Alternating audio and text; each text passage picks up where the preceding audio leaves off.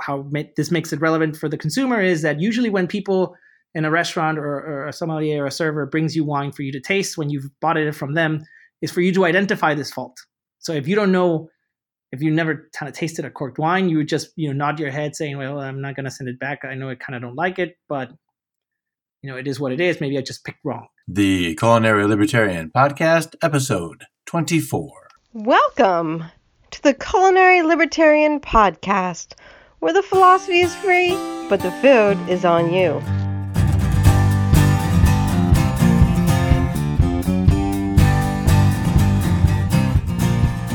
Hello, folks. Welcome back. Dan Reed here, the Culinary Libertarian. Happy to have you back. Happy to be here.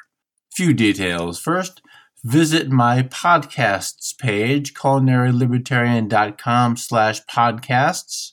And there you can follow me on all of my social media icons.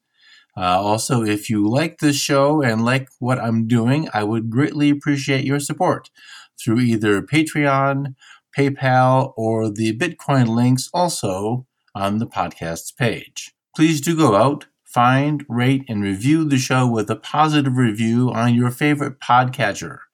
The more reviews the show gets, is the more people who can find it, and the more people who find the show are the more people who get cooking.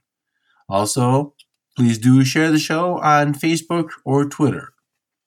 Economics is, frankly, mostly dry, and dull. As Murray Rothbard noted, it is no crime to be ignorant of economics, which is, after all, a specialized discipline and one that most people consider to be a dismal science. But it is totally irresponsible to have a loud and vociferous opinion on economic subjects while remaining in this state of ignorance. Everywhere on social media, the current political darlings demonstrate their immense ignorance of economics. You can learn what they seemingly have not with the economics class What's Wrong with Textbook Economics, taught by economist Jeff Herbener. Sign up for this class and over 20 more with my affiliate link culinarylibertarian.com slash biteback, which takes you to the Tom Woods Liberty Classroom link. Learn the economics, politics, and history the state schools didn't teach you. culinarylibertarian.com slash biteback. Today my guest is Joel Zambrano, a level 2 sommelier. That is not the highest level, but it is a high bar in wine, no pun intended, and is well earned. I wanted to speak with Joel about wine 101, so to speak. What are some basics we can know about how wine is made and what to do when we walk into the grocery store facing all of those bottles? How do we know which one to pick to take home and drink? We jumped right into our conversation, so here we go let's start at the very beginning and give us uh, a little bit of about of a breakdown uh, about who Joel is and what your current level is and how you got there as a sommelier. Okay. So just basic intro. So I'm Joel Zambrano. I'm a certified level two Court of Master sommelier. Uh, my wine journey is an interesting one. It always starts with something else, which is usually food. So I started more, you know, cooking, in the beginning and once you kind of go into a certain space of cooking you realize that food by itself is is excellent but when it's paired with something else that enhances it then it becomes an experience and so kind of the wine journey started with food and once i you know i watched the the, the netflix special Somm it kind of opened that perspective. And by then i was a member of a few wineries in washington. Um, i used to live in washington state in redmond washington. Um, back then i'm i'm in tech so my background is a computer scientist, and I used to work and worked for Microsoft for 10 years. But when I was there, I would be member of these wineries, and when I saw, oh, you know, this has dark cherries and wet forest floor, and you know, they will go through all of these descriptors in wine. I'll be like, okay, this is very interesting because when I just drink wine, it's either white wine or red wine. I can't pick any of these things up. But when, if you've ever watched this documentary, you you kind of leave with it very motivated. And I went to the tasting room again. And when I tasted the wine, I was like, I'm going to try to see if I can pick any of these things out. And I couldn't. Um, and that was really the start of the journey. I was like, well, why can't I do these things? And they recommend a few things in the in the documentary, which is to smell things and to drink things and to associate things. And you have to kind of do those things and try wine and find things that you like. And like many of us, my first wines that I liked were sweet white wines because they're sweet and you can kind of you know drink it all the time. And as you progress, you get more uh, complex profiles and things that you like. From there, I moved to California for work. So I work now at Apple. When I was here, I was like, well, you know, I'm actually kind of in this mecca of wine. And I'm in the place where the Court of Masters is, and they do these frequent certifications. I'm just going to at least sign up for the first one and see how far can I go. And, You know, I've I had the Wine Bible by Karen MacNeil as a resource. I've read a few of it, got excited about it, planned a whole European trip around it, and you know, I tried it my first time. I met a lot of people in the industry. There was like 95% of the people in the level one were people from the industry. Um, there's a 90% pass rate uh, for that particular examination. I happened to pass, but I was also sitting next to a lady who, you know, this was her job and she didn't. And so it's a little kind of depressing when you have this guy who's just doing it for kicks, um, and you have this other person who is kind of the thing they do every day, and one passes and the other doesn't. Um, so that also kind of hinted at me that, well, you know, I kind of might be decent at picking these things out. And of course, at this level, there was no tasting; it was just knowing theory. And this lady also had a enology degree, so I don't know why. I think she just was very confident about it and didn't study for three years, and then just said like, "Hey, I'm going to go take this test." After that, there is they have a deductive tasting workshop, which I highly encourage. They go through a lot of wines, and they kind of you know make you go through the deductive tasting method with a master sommelier, and you learn a lot again, by then I was able to pick some markers from the very kind of um, edge oriented wines like a Chardonnay. Like it's an easy, like California Chardonnay is an easy thing to pick out versus, you know, a Chablis or an Albarino. Those things would be very difficult to like pick out if you're having them side by side. Um, but it really kind of helped me build this decision tree in my mind of like if i see this color i can filter all of these things away if i taste this and i can filter all these things away and eventually get to the place where I wanted. So I had this friend who I met uh, randomly at a bar here when I just got here, and she also worked at Apple, and she was like, "Yeah, I'm taking my level two. And so it felt, and she was working at a wine bar. So when I saw her, I was like, "Well, if she can do this of keeping a full time job, studying all this stuff, and working a second job to just keep it going, then maybe I can." So she was kind of the inspiration to do it, and you know, I signed up to take my level two I, you know, you cue a rocky montage of getting better, right? Where you, I would like open six bottles of wine every week, like a particular varietal, and and write down everything I'm supposed to uh, get from the wines and drink every three hours and spit it out, of course, because I was actually doing this at work. My work was very supportive of this uh, habit, and you know, I felt I felt decently confident. Now, uh, level two examination breaks down to taste, theory, and service so I got the theory down, right? I studied through a whole lot of uh, content that they have in the website, all the regions in the world. You know, I kind of felt confident there. I went through tasting. There is around 16 different wines that they can give you two whites and two reds from. So I practiced through all of them and I felt confident with them. Um, and the service was like, how hard, at this point, it involves opening a bottle of champagne and serving a table. And I was like, how hard could that be? Well, it turns out that when I went, I passed my theory, I passed my tasting and I felt service because I have never done it before. And this was like a real restaurant that they had the setting on. And, you know, you had to articulate to this master sommelier who's going to be grilling you about mixed cocktails and who makes Cristal and, you know, what's in a rusty nail while you're pouring these things. So it's it was a, a very daunting thing for someone who's never done it. So after that failure, um, I went and got a job at a wine bar, worked for three months, and then I was very fairly confident. Uh, and so when I did the retake in Mexico City, then I passed everything. But it was definitely a journey in wine. It was not something that was like, oh, you know, I can wake up and I'm a talented wine guy. Um, it does take like practice. Really, drinking a lot of wine is really the only way you're going to get better at wine. And I think the biggest takeaway is you have to remove this concept of the things that you like because as a sommelier wine has a purpose, right? It was, as you said, um, wine is it's built by a person. Someone thinks about you know where they are in the world, uh, what they have in the soil, what their budget is, what expression they want, and and and they actually craft this fermented juice and hopefully it's an expression of what they want to say. And you know, it's very easy for us to drink it and be like, "Ugh, I don't like this," uh, just because it doesn't kind of seem pleasant in that time. But if we go back to our initial journey, wine really exists because of food. So usually, if you find a wine that you don't necessarily like, it's probably you're not having it with the right pairing, or it's a badly executed wine. Um, but as you mentioned, kind of in the modern day of competitive winemaking, producing bad wine doesn't last very long. It's just it's a multi-million dollar endeavor.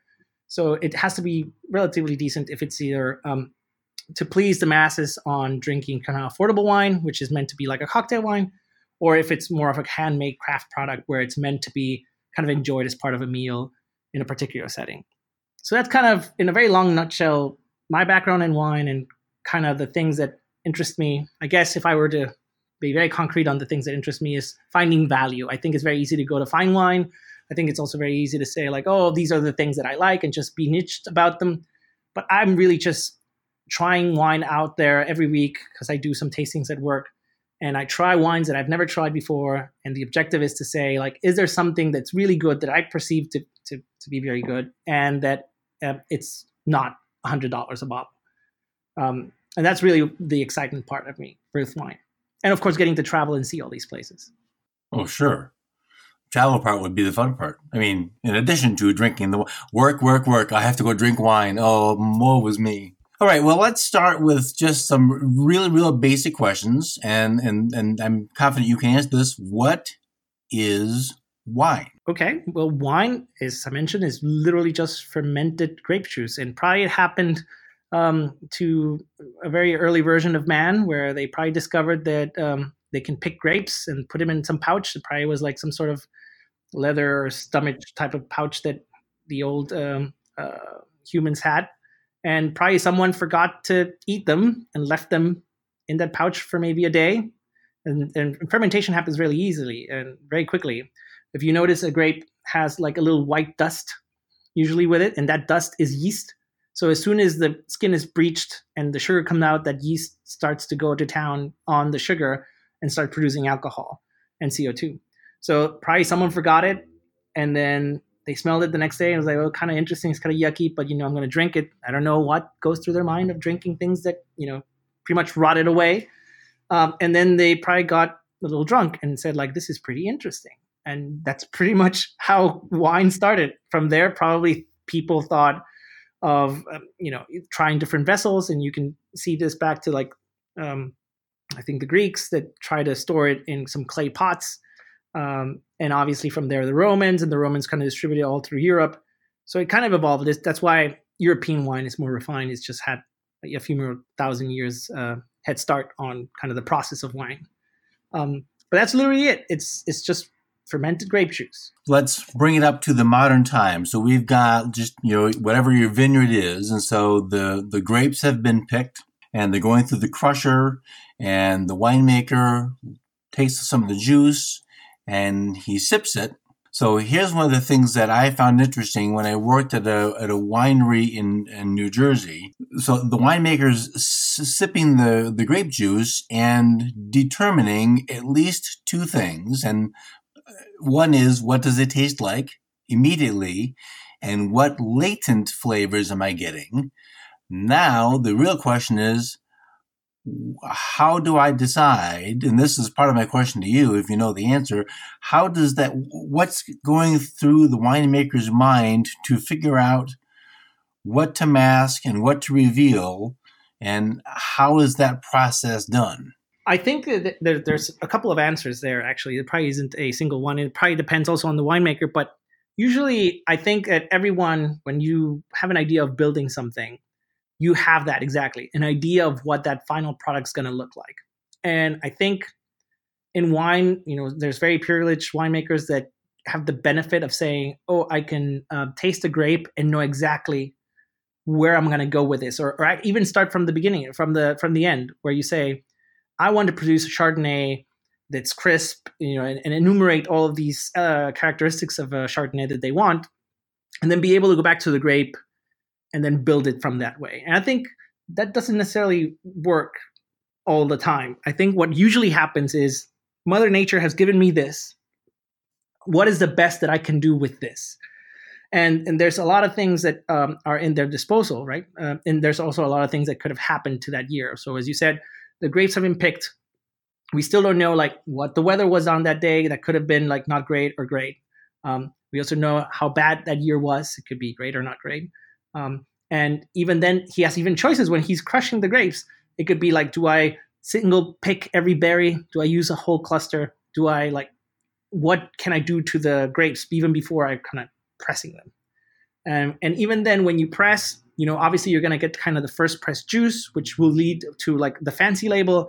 And then there's the second and third presses, which could lead to like a second label. And how am I going to make those things different? How am I going to market those? So there's all of these are just decisions, decisions, decisions. And usually, um, I think as a as a winemaker, that what goes through their mind is, okay, nature has given me this, or I've or I've managed to produce a fruit that has these qualities. How can I make the best of it? And and it does align to kind of that targeted goal of saying like, oh, I want to make a very crisp Chardonnay. Maybe they you could be stubborn and say, I'm going to try and force this to be that, or be like, well, you know, if God gives you lemons, you make lemonade. Um, so I think those are the kind of the two factors, and sometimes that's why you might get, um, you know, the Europeans' approaches. They they kind of follow the same process, and if they say like, oh, the, the, the fruit is not good this year, I'm not even gonna bother making the wine because I don't even want to start there. Um, of course, uh, us in kind of the new world, we have to make money, so they they would decide to actually just go with the flow and say like, if it's not that great, maybe the consumer won't notice it, and that's okay. But once it's pressed and it's in the juice, we, we one of the questions we had was, was like what yeast? And obviously it depends on what we said what style of wine are we going to make? If it's going to be a california buttery chardonnay it's you have to pick one particular yeast if you want this crisp kind of old world chardonnay then there's another type of yeast and all of them have to do with the alcohol tolerances that they have. So it's all decisions. And even then it's not a decision that you make once in the sense that once the um, grapes are crushed that it goes into the barrel and you put the or it goes into the bins and you put the yeast and they ferment and my job's over. Like the winemaker has to make adjustments pretty often right even maybe the beginning day to day later on week to week to ensure like do am i getting the right acid am i getting the right oak am i getting um, the right finish on things? Is, is this the right blend? Um, there's so many decisions that happen and it's not like once. Of course they all compound. I think that if you make a wrong turn earlier in the beginning or earlier, um, then they kind of multiply towards the end and you can get like a more magnified error at the end. But same thing, if you make really good choices in the beginning, at the end, adjusting small errors is not a big deal. So I, I hope that kind of makes sense or it, it does actually it, it's I hadn't considered the the visualization of the of the design. So, as a baker and as a cook, uh, when I set out to sort of retool a recipe with a specific end in mind, uh, I do, as you described, a sort of reverse engineer in my head what it is I wanted to end up with, and I know my ingredients well enough that I can I can get where I want to go because I have the I, I have the destination in mind, and and I don't know why that eluded me, but somehow the the, the I'm visualizing this this person with this grape juice, and then having all of these yeasts from which to choose. But of course, that's silly because if you're cooking dinner, you exclude half or more of your ingredients just because of the thing that you're making. So that it's one of those things that, duh, now that you mention it, it makes perfect sense, but somehow eh, I missed it.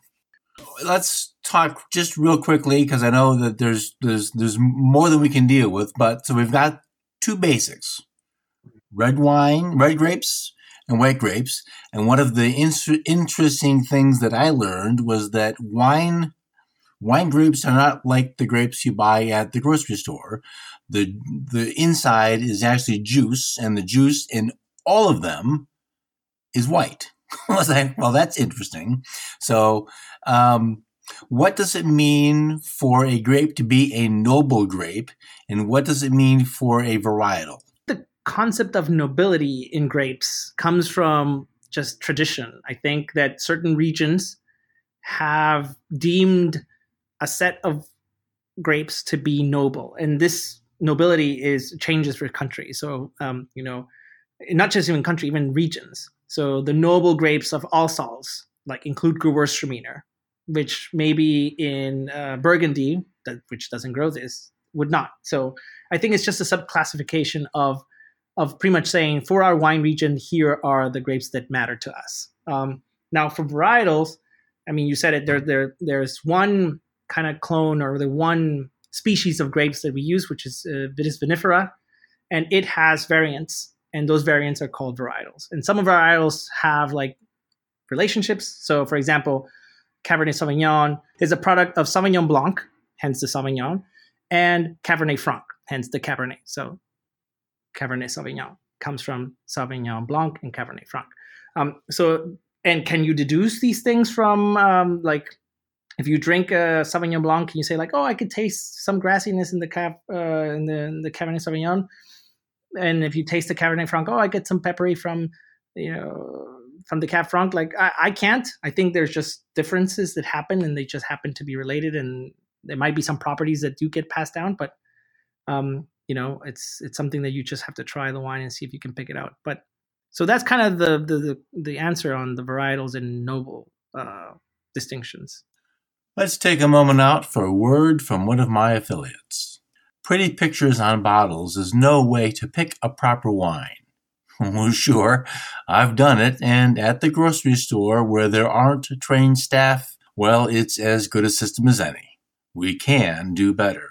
California Wine Club offers a variety of subscription packages for all wine drinkers, from the just learning to the more aged. They have a wide selection of not just domestic but also international wines. Learn why California Wine Club is the most loved wine club.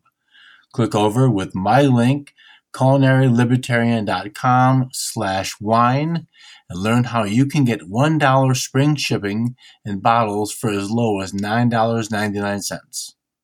California Wine Club has various subscription levels for you and corporate gifts as well.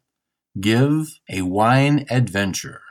Click over to culinarylibertarian.com slash wine and start your adventure today. Now let's get back into the show.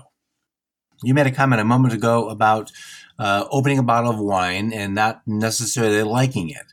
Now, one of the things that I've noticed, and I think anybody who pays even a little bit of attention to bottles of wine will notice, uh, I think particularly with reds, is once that bottle's been opened, say 20 to 30 minutes, uh, especially if it's in the glass, there is a sometimes a dramatic change in in certainly in flavor, but also in flavor profile and in texture.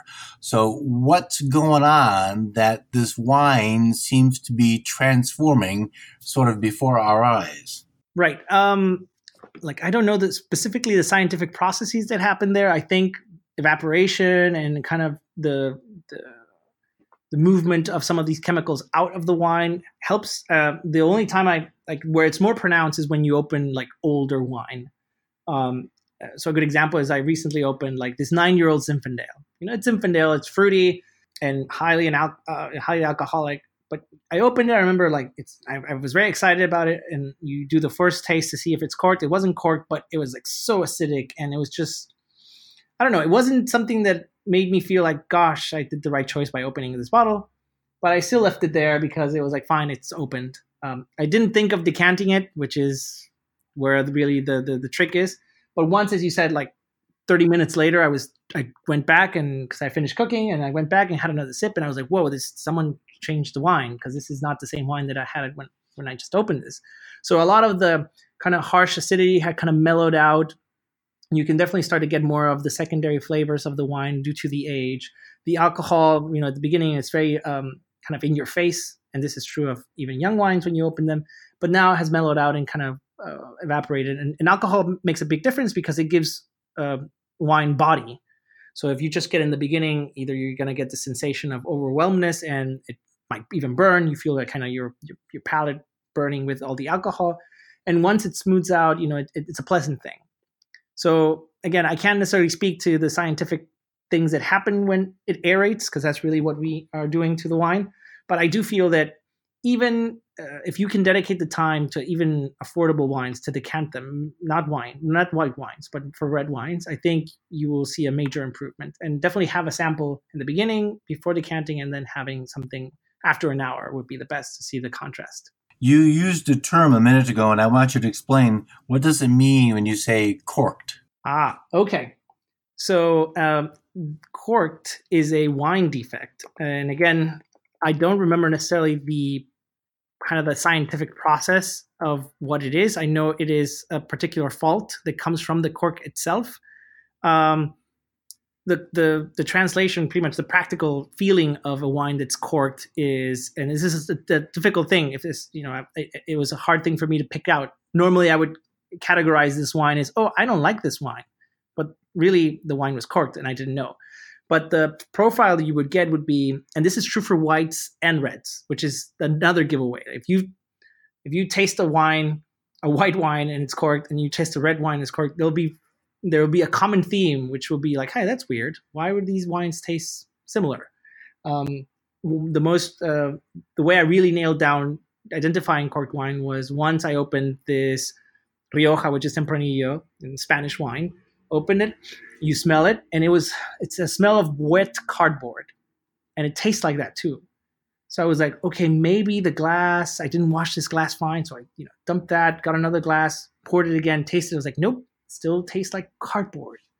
Um, and it wasn't fruity. It wasn't like it was just like musky and wet cardboard taste. So I was like, fine, okay, so maybe this wine is corked. And I knew it wasn't some a wine that I disliked because it was like my favorite producer from this place. So I knew what the wine should taste like, and this was not tasting like it should.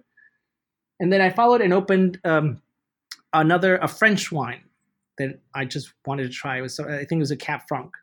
So same thing. I opened the, the wine. I smelled the cork, and it was like it smells the same. I was like, is this the same wine? And then I same thing. I poured it on the glass. I give it a swirl. I tasted it and tasted like this wet cardboard.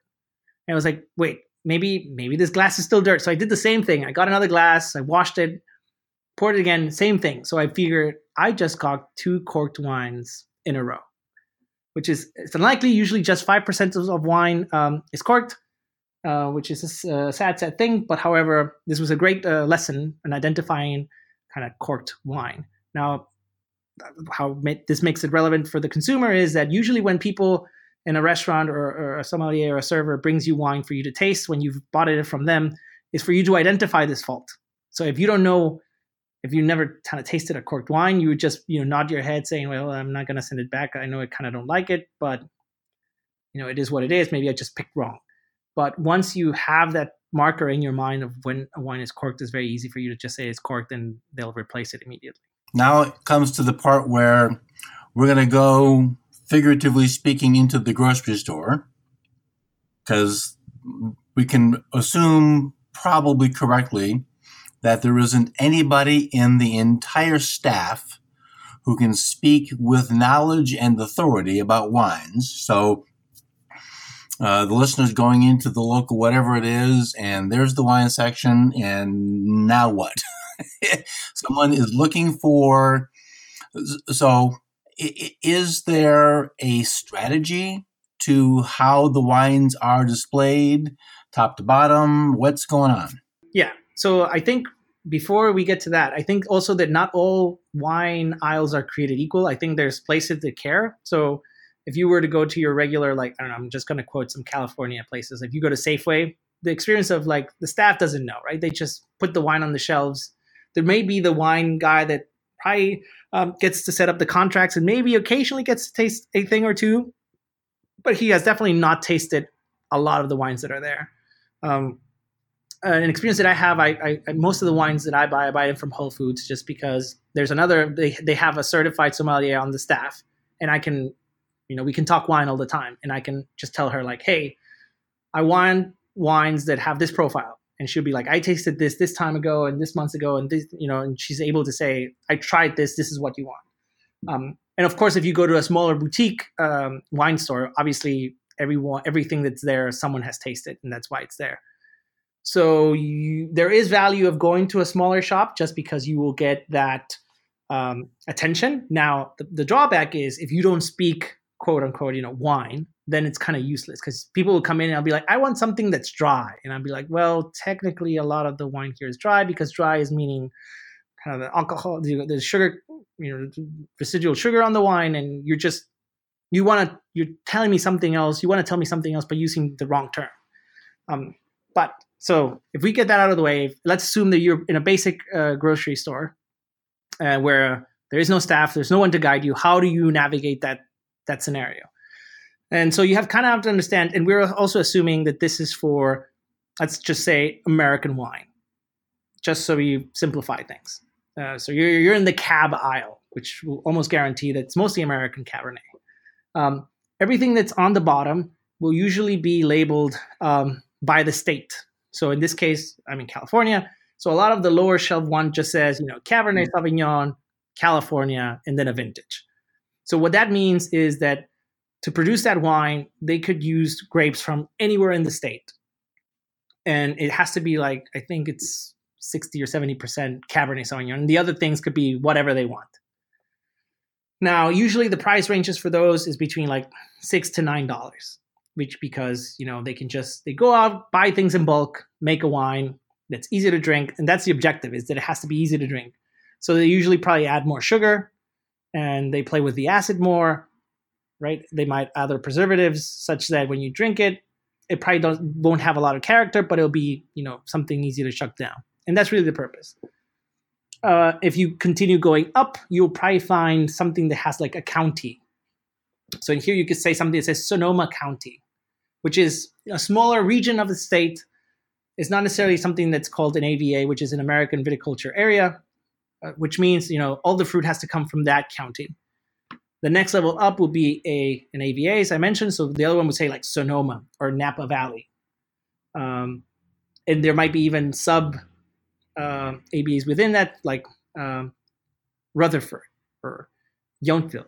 All of these would be smaller regions within that. So as as we get as we reduce the area where the fruit can be picked, you can expect that uh, bottle to be higher up the shelves, and of course, getting higher up in price because you know the price to buy per ton to buy the fruit from a particular place gets more expensive as you narrow down the area. Because there you're picking by like if that place has a particular climate and we're going back to all of these winemaker decisions like what can the winemaker get? And how nuanced do they want the fruit to be to produce something that they define as a quality product? And then at the very top of the shelves you find the things that are called kind of estate bottled or like their pre- the premium wine. And so that what that means is it comes from a particular um, vineyard. Some of them might say, sorry, estate bottle, which means they grew it on the properties that they have in in those vineyards in that place, and then crushed and bottled it all within that same location. So the grapes never actually left the area where they were grown. Everything was processed there, and then once bottled, it got distributed. So those are there, and also the single vineyards. So something that would say like Napa Valley, Martha's Vineyard, which is like a very particular place, and hence commands a particular price because um, you only get a very small amount of grapes that you can produce from this uh, particular vineyard, and hence with the microclimate and all of the particular nuances of that place, you, in theory, can get a higher quality um, product if you've done the right process. So going back, so we go back to state, county, AVA, and then estate or slash vineyard. And that's really what you're seeing from top to bottom, from sorry, from bottom to top in the wine aisle. Now, does it mean that a uh, estate bottle wine or a um, single vineyard wine will taste taste better than the regular Napa Valley one? Maybe, maybe not. And we're talking about differences of almost double, right? So usually the bottom costs like eight to nine. Then the county will probably cost like 10 to 15. Then the AVA ones would cost 15 to 25, right? And the top ones would cost 25 and above. So sometimes they double in price. And that doesn't necessarily mean that it's going to like double in flavor or double in whatever experience you're getting. And that's really the the key with wine that you might go ahead and buy, you know, a $200 bottle of wine. And if you can't tell, then you really are not getting your money's worth, right? And you could go and buy a fifteen dollar bottle of wine and enjoy it thoroughly. So I think as with food, I don't know if you remember your journey in food, but at least my journey in food started with fast food as you're a kid, right? Burgers are the best thing and pizza's amazing. And as you progress and you make and you try and you experiment all of these cuisines of the world, you can still go back and enjoy a burger and a pizza, but you know that there's more to life than that. And you probably are willing to pay more than the $20 that a pizza costs to get a really better experience. And the same thing is with wine, right? In the beginning, you might start off with a cheap, uh, sweet wine that everyone starts off with and ultimately end up, you know, getting some expensive wine later on. Yeah, I remember. Well, food is a little cloudier for uh, specific memories, but I have a very clear memory of being a big, big fan. I'm sorry to say of White Zinfandel. Oh God. but you know, it's White Zinfandel is the gateway wine, so um, it, it's just it's just horrible. But it's it it served the purpose, and then I I learned better. So I've gotten I've, I've gotten more education since then. So that was a good thing. But see, to a certain degree, we must have these types of wine that gets us starting on the journey, right? So I know we, we can front on them now because we know better, but when we don't, we kind of have to start somewhere. And and they serve the purpose, right? We need people drinking wine, and and if that's going to get you to, you know, get better wine later on and demand and increase the demand for good wine, then so be it. I don't disagree. I'm just sort of embarrassed for myself. We're in the grocery store and we've made our decision, and maybe we're going to buy a bottom, a middle, and a top tier wine just because we want to take these home and and do a little learning. How how do we do that? There's the you know draw the air through, over your tongue. That's actually kind of hard to do without choking. Put pretense aside. Just a, a, person bought three bottles of wine and has uh, a spaghetti dinner and wants to say you know what? Well, i'm looking for i decide i want i want compatibility and I want to taste these things, or maybe I've got cheese, but that's not the, the food's immaterial. How does the listener start to develop a palate to recognize what is acceptable? Hmm. So it, it's there's I mean the only th- there's two ways I'm thinking about your question. Um, the first one is usually when I find people at the wine aisle, and I tend to kind of proud in people's business and be like, "Hey, so what are you what are you looking for?" I'm like like I become the the wine assistant there, and I usually ask like, "What are you eating?" is the first thing, because I think that rarely do you just. I mean, I know I do, but I do open wine to open wine and not necessarily eat anything. But there's the profile of that wine, the wine that you're gonna drink without any food is different than the wine that you're going to open up when you're having some sort of meal. So I think that distinction needs to be made up front because there's wines that you simply cannot enjoy without food just because of their character. So if we're having spaghetti dinner, you know, I'll probably steer you away from like a Pinot Noir just because it will be too delicate, right? If you have like a great grated Parmesan cheese and black pepper on your spaghetti dinner, you're really kind of losing the nuance. And and spaghetti also with a tomato is just too acidic, and it'll just it'll work. I'm not saying you're not going to enjoy it, but it's not like the the best experience you can have. I think that if if people want to really have or start to develop a palate for different styles of wine, then I mean they could do some research on food that pairs with it, and then start to have those glasses uh, or buy that type of wine based on what they're going to eat.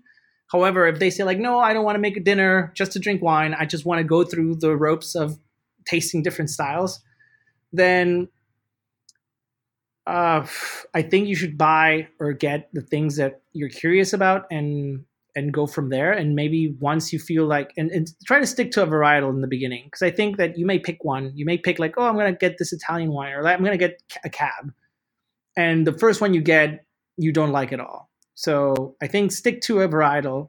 Start with maybe the one in the bottom of the shelf not so much the bottom of the shelf like try to be above $10 then get something that's between 15 and 20 then get something that's over 25 and see if you can taste anything different and if you have some preference and whatever your preference is if you like the bottom one, that's great. I mean, remember both you and you started with White Zinfandel, and I started with Muscat Canelli, which is a sweet thing.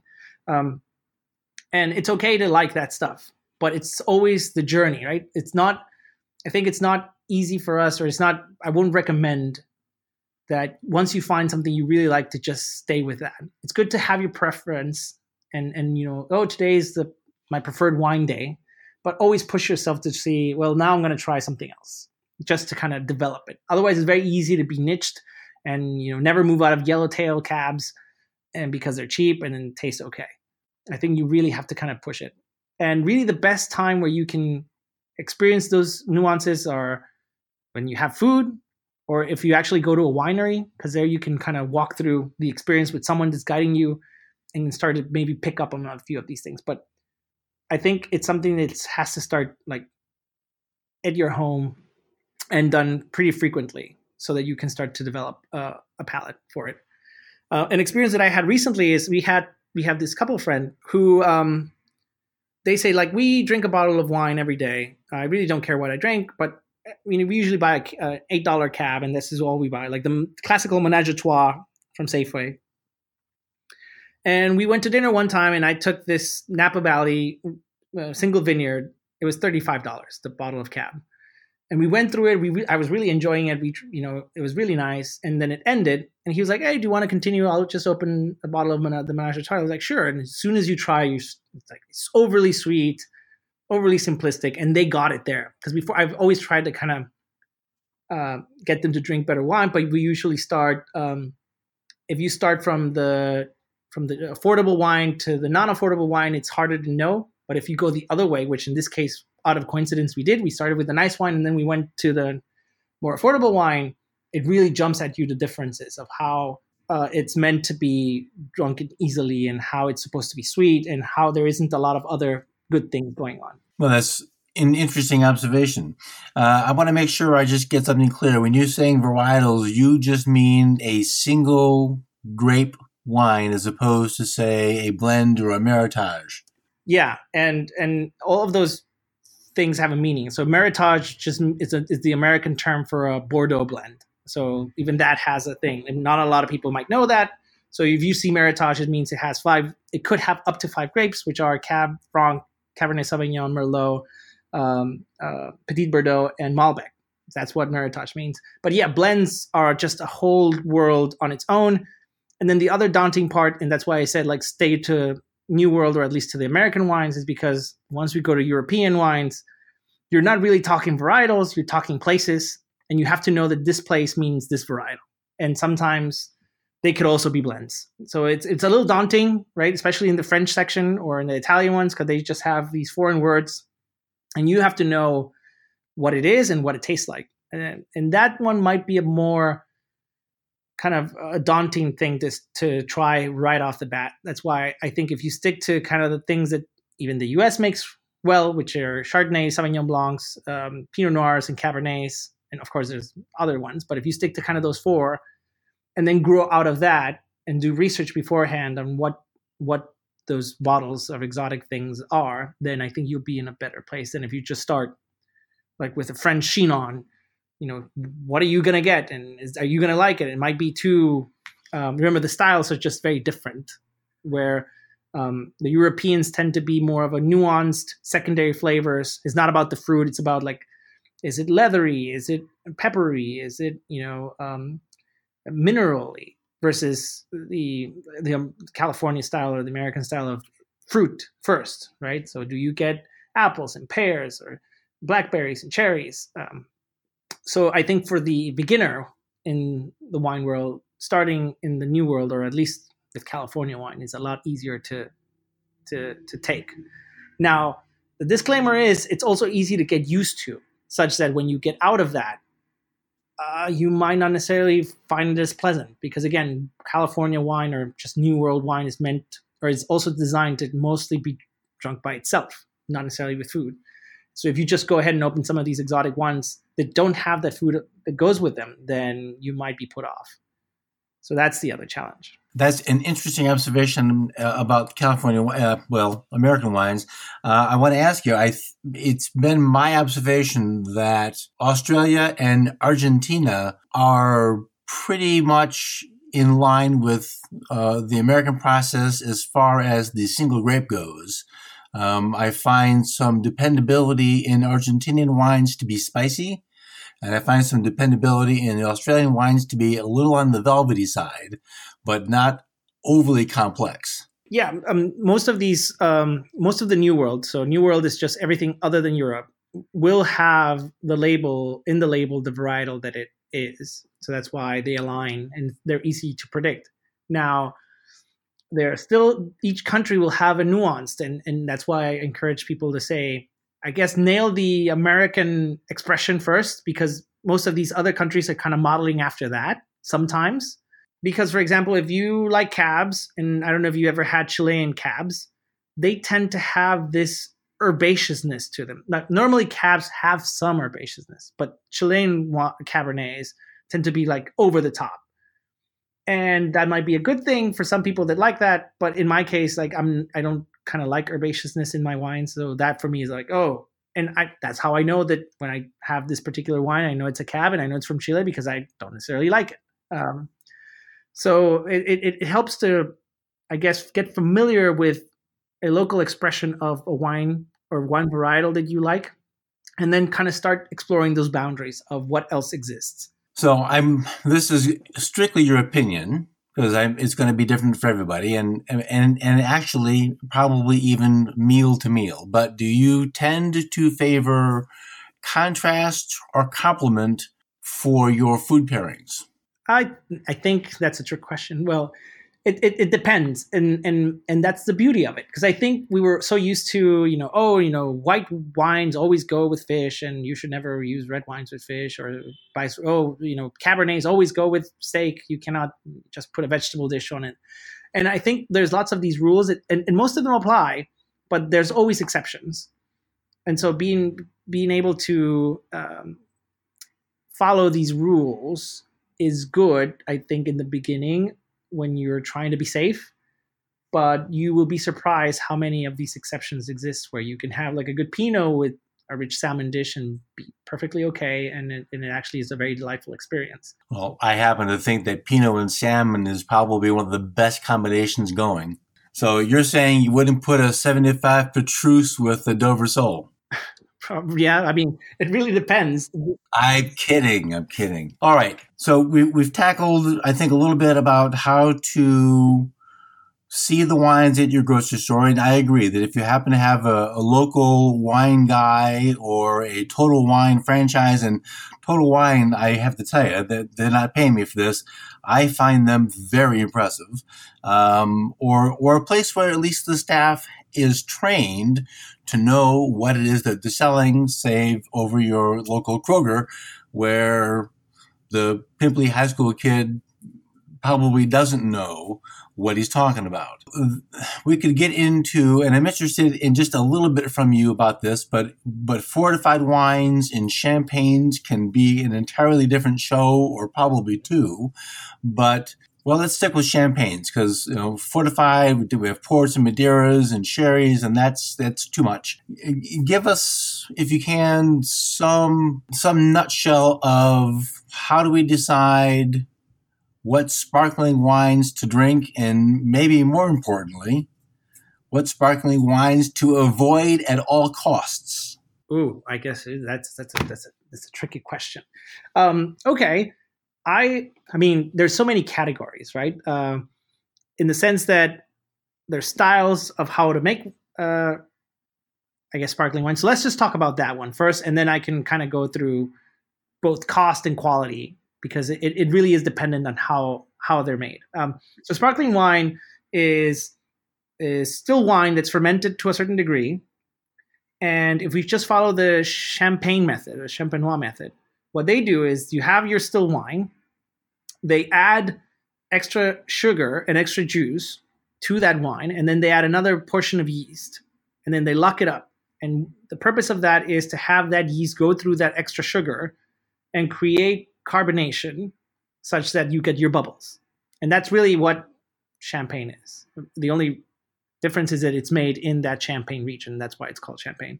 Um, how much how much of that sugar uh, that's added determines the dryness. And if we go into dry, there's brut nature, which is the driest. It's supposed to be completely dry. Then um, extra brut, then brut, and then demi sec. And I guess then after that is sec, which is another like we're not talking sweet stuff now. Um, so th- those t- the terminologies add to what level of sweetness uh, a sparkling wine has. And I think most of even um, New World wines will use you know that brut denotation to know to you know give you an idea of how dry this wine is.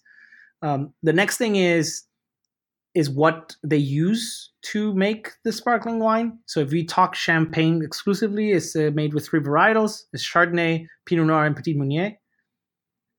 Uh, if you just get a regular champagne that says it's non-vintage and it means it doesn't have a year, you're getting a blend of those three things. Um, but sometimes you would see something called Blanc de Blancs, and one and another one they call Blanc de Noirs. And so the Blanc de Blanc is just it, it's made with Chardonnay, and the Blanc de Noirs it could be with Pinot and the Petit Meunier, and they have different profiles because obviously they're different varietals. Um, so even then, now we're, we're you can go through dimensions of dryness and dimensions of blends. Either you will have the three, or you have two, or you have one. Um, so all of those variables exist just in champagne, and they can also translate out to all sparkling wine. And then from there, we also have quality levels. So the regular, if you're just again talking just champagne, right? Your regular off-the-shelf champagne bottle, which costs around thirty-five to forty-five dollars. Um, ha- it's non-vintage. That means it doesn't have a year. It just says like Veuve Clicquot, and it's uh, you know has a yellow label. Oh, and also there's another one I forgot. One more is the rosé version of it, which is the most expensive one.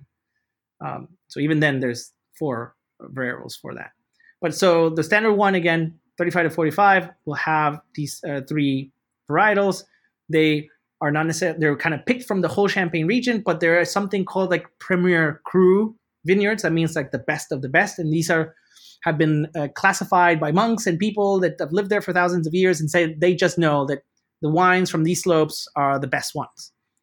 And so uh, for them to be able to produce a consistent output of champagne, they blend across years. That's why they can't have a year. And that's a problem just that weather in champagne is not that stable. So for them to have a consistent output, they have reserves of different years and to produce the same flavor like moet and chandon would probably blend across and say like yeah this tastes like last year's and last year's and last year's and that's your entry level champagne.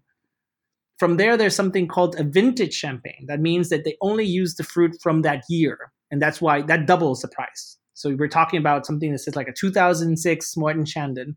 We're talking about $80 so now 80 or $90 we double in price. Did we double in quality? Maybe. And I actually my experience with it is if you go non-vintage to vintage, that jump is enormous and it's worth it. Uh, for me, it's worth that money. The next tier above that is the tête de cuvée, which is the top of the top. Sure, they might have other labels in between, but usually don't don't mess with those. Just go to the top, the, the, the best champagne bottle they produce. So, for example, for Veuve Clicquot, it's La Grande Dame. For Moet and Chandon, it's Dom Perignon. And so now we've doubled again. We were at 90 and we're now 180, $200. The jump from vintage to that, and, and the Tête de Cuvée just means it's the best grapes they could get from the best they got from that year. And you can find the nuances and you can detect that this is a higher quality uh, product, but not as big as the jump from the non vintage to the vintage. And this is, again, my personal opinion on, on this. And I've done a lot of these. Uh, kind of vertical or actually horizontal tastings of a particular brand. And I've done it with Taittinger, I've done it with Veuve Clicquot, and I've done it with Perrier-Jouët. And it's always like that. You start in the non-vintage, it's good. You try the vintage, you're like, wow, that was a big jump. And then you try the double price of that, and you're like, it's it's slightly better, but it's not hundred dollars better.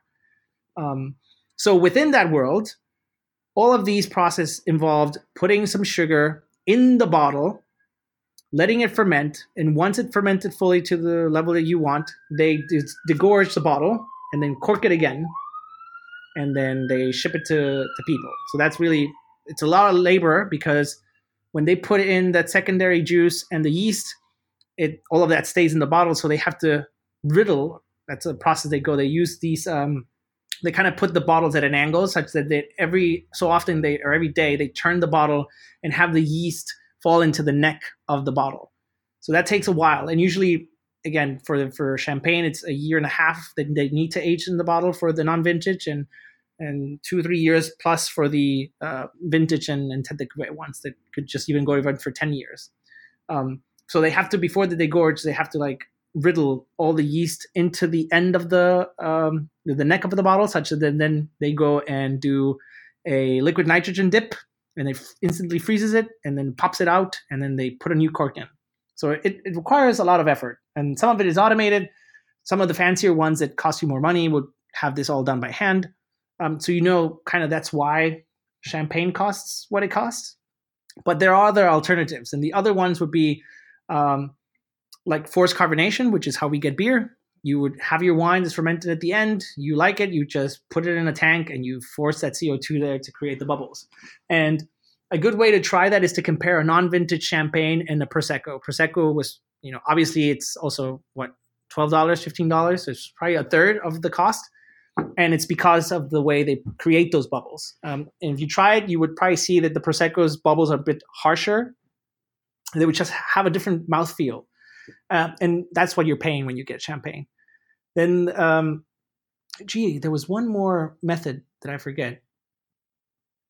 Um, uh, the Charmat method. Uh, there's another method. I'm, I'm, forgetting the other one, which is how they do um, uh, the like mus- Moscato d'Asti.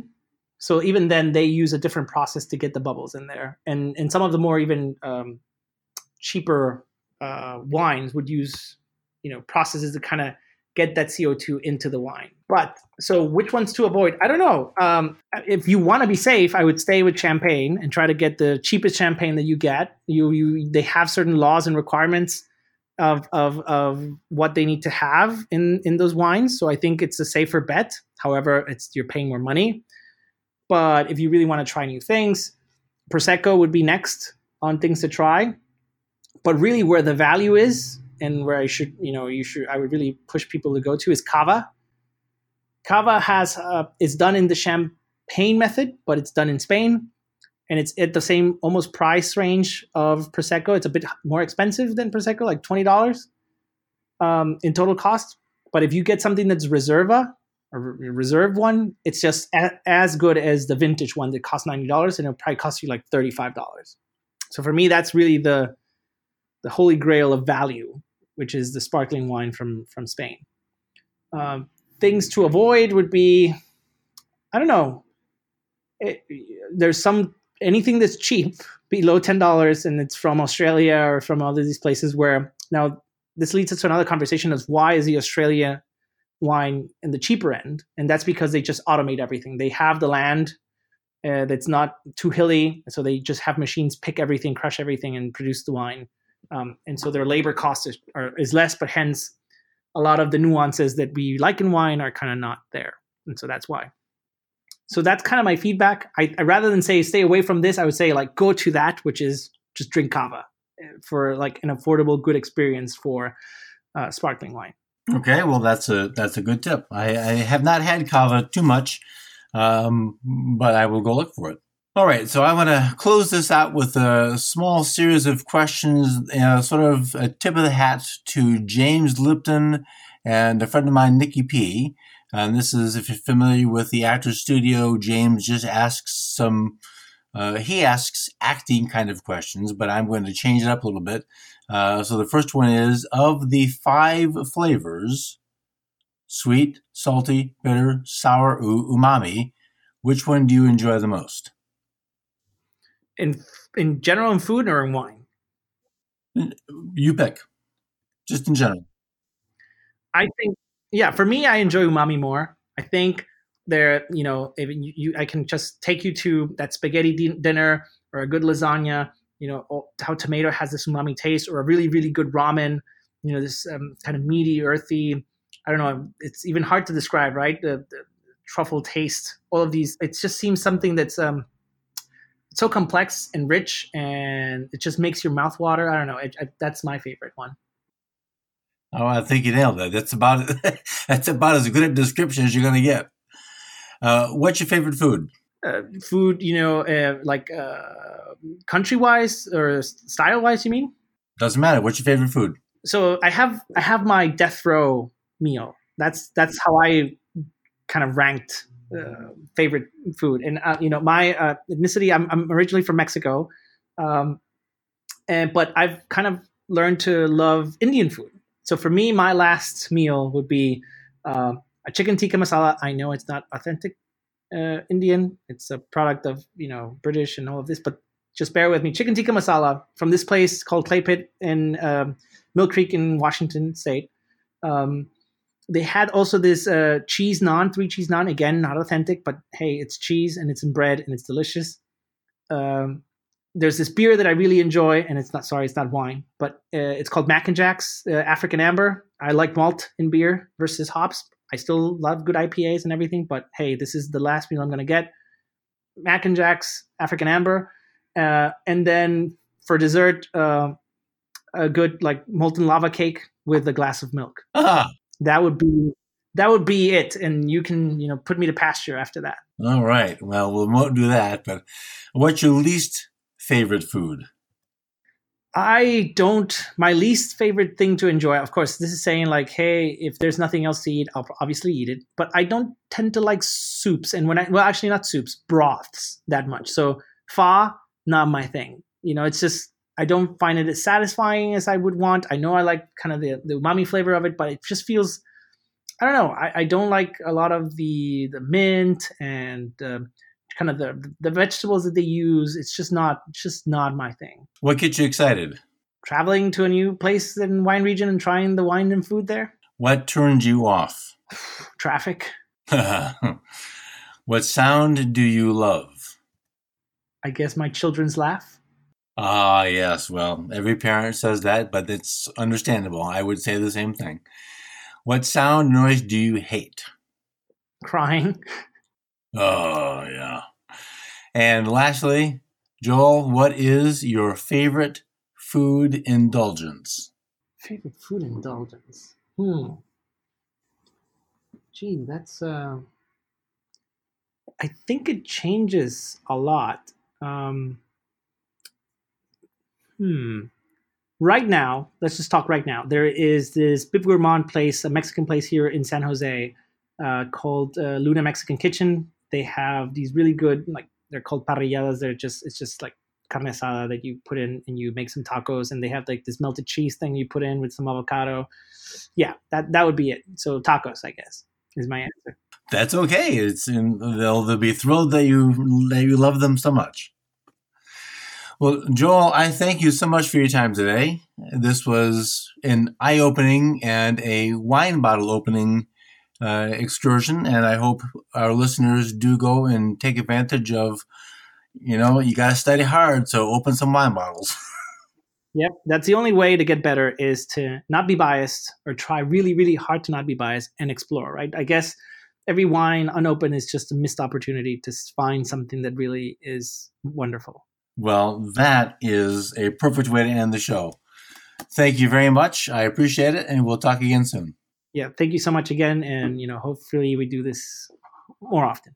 All right, folks, that's going to do it. As you shop and consider your wines for tasting, maybe a spaghetti dinner isn't the best pairing option, but cheese is. Visit my affiliate Di Bruno Brothers for an amazing selection of cheeses as well as cured meats for a perfect wine tasting evening. Di Bruno Brothers is actually the whole family uncles, aunts, cousins, brothers, and sisters, and they've been culinary pioneers in Philadelphia, the city that knows food, for 80 years. Head over to the show notes page, culinarylibertarian.com slash 24 for the link to Di Bruno Brothers and start your wine and cheese pairing experience. CulinaryLibertarian.com slash 24.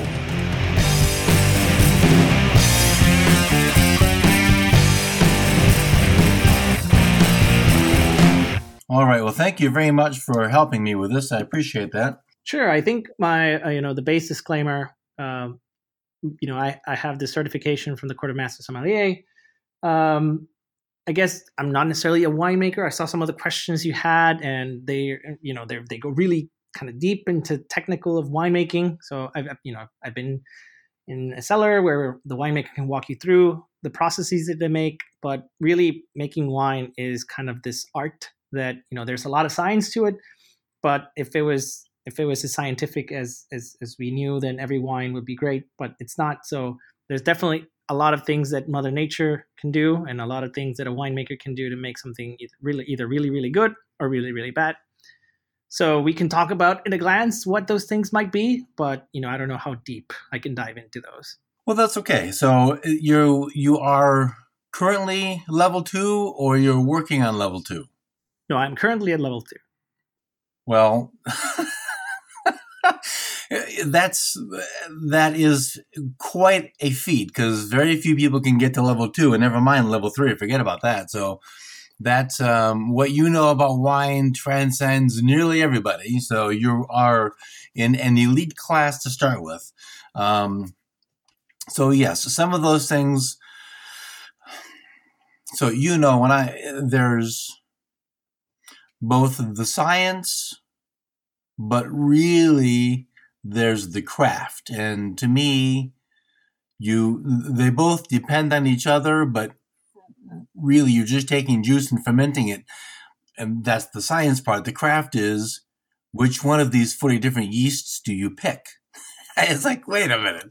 There's, so yeah, this, it, we'll do what we can, but really the, the intent is to be since since since there's almost no limit to how far anyone can go in studying and learning wines because you, you've got at minimum two red or white but then you you've got varietals and you've got all of these other rabbit holes to go down where if one chose, you could exclude one color and focus entirely on these things and become an expert, or the other way around. So uh, that's really up to the person. I have no way of knowing who wants what, but I think there are some basics we can. Uh, for for the people who say, you know, I'm I don't I don't hate wine, but I don't even know where to start. And I think that that's one of the big problems is it's so overwhelming. And when you go to your grocery store, you you ask the anybody, and they all look at you like you've got lobsters crawling out your ears. Uh, wine, uh, it's over there. Thanks. So let's let's find some way to at least facilitate a learning. Now they have to do the work, but you know we'll do what we can. Right. I, I have actually a, a, kind of a method that I recommend people, and and I think what we could do if you want. Um, I always like to walk people that are brand new on wine because walking down the wine aisle is a very daunting thing, right? You see all these colorful labels. There's things that are in the bottom racks. There are things that are in the top ranks. There are things that are fairly cheap, and there are things that are fairly expensive. How do you know, you know, what's going on? And um, if you want, we can kind of start there and kind of go like what does it mean to be in the bottom of the aisle and and how do you progress to go to the top what does it mean a certain price point versus other price points and i think the ultimate recommendation that i have for these people is you need to drink wine um, but there are there are kind of guidelines that may send you towards the right one but a lot of it is really you have to try wine and there's a trial and error aspect of it and that's kind of the fun of it you know finding really great wine and then you know occasionally maybe finding things that are not for you, and that's okay. Well, that's how we learn. So before we get to, I would love that. That's perfect.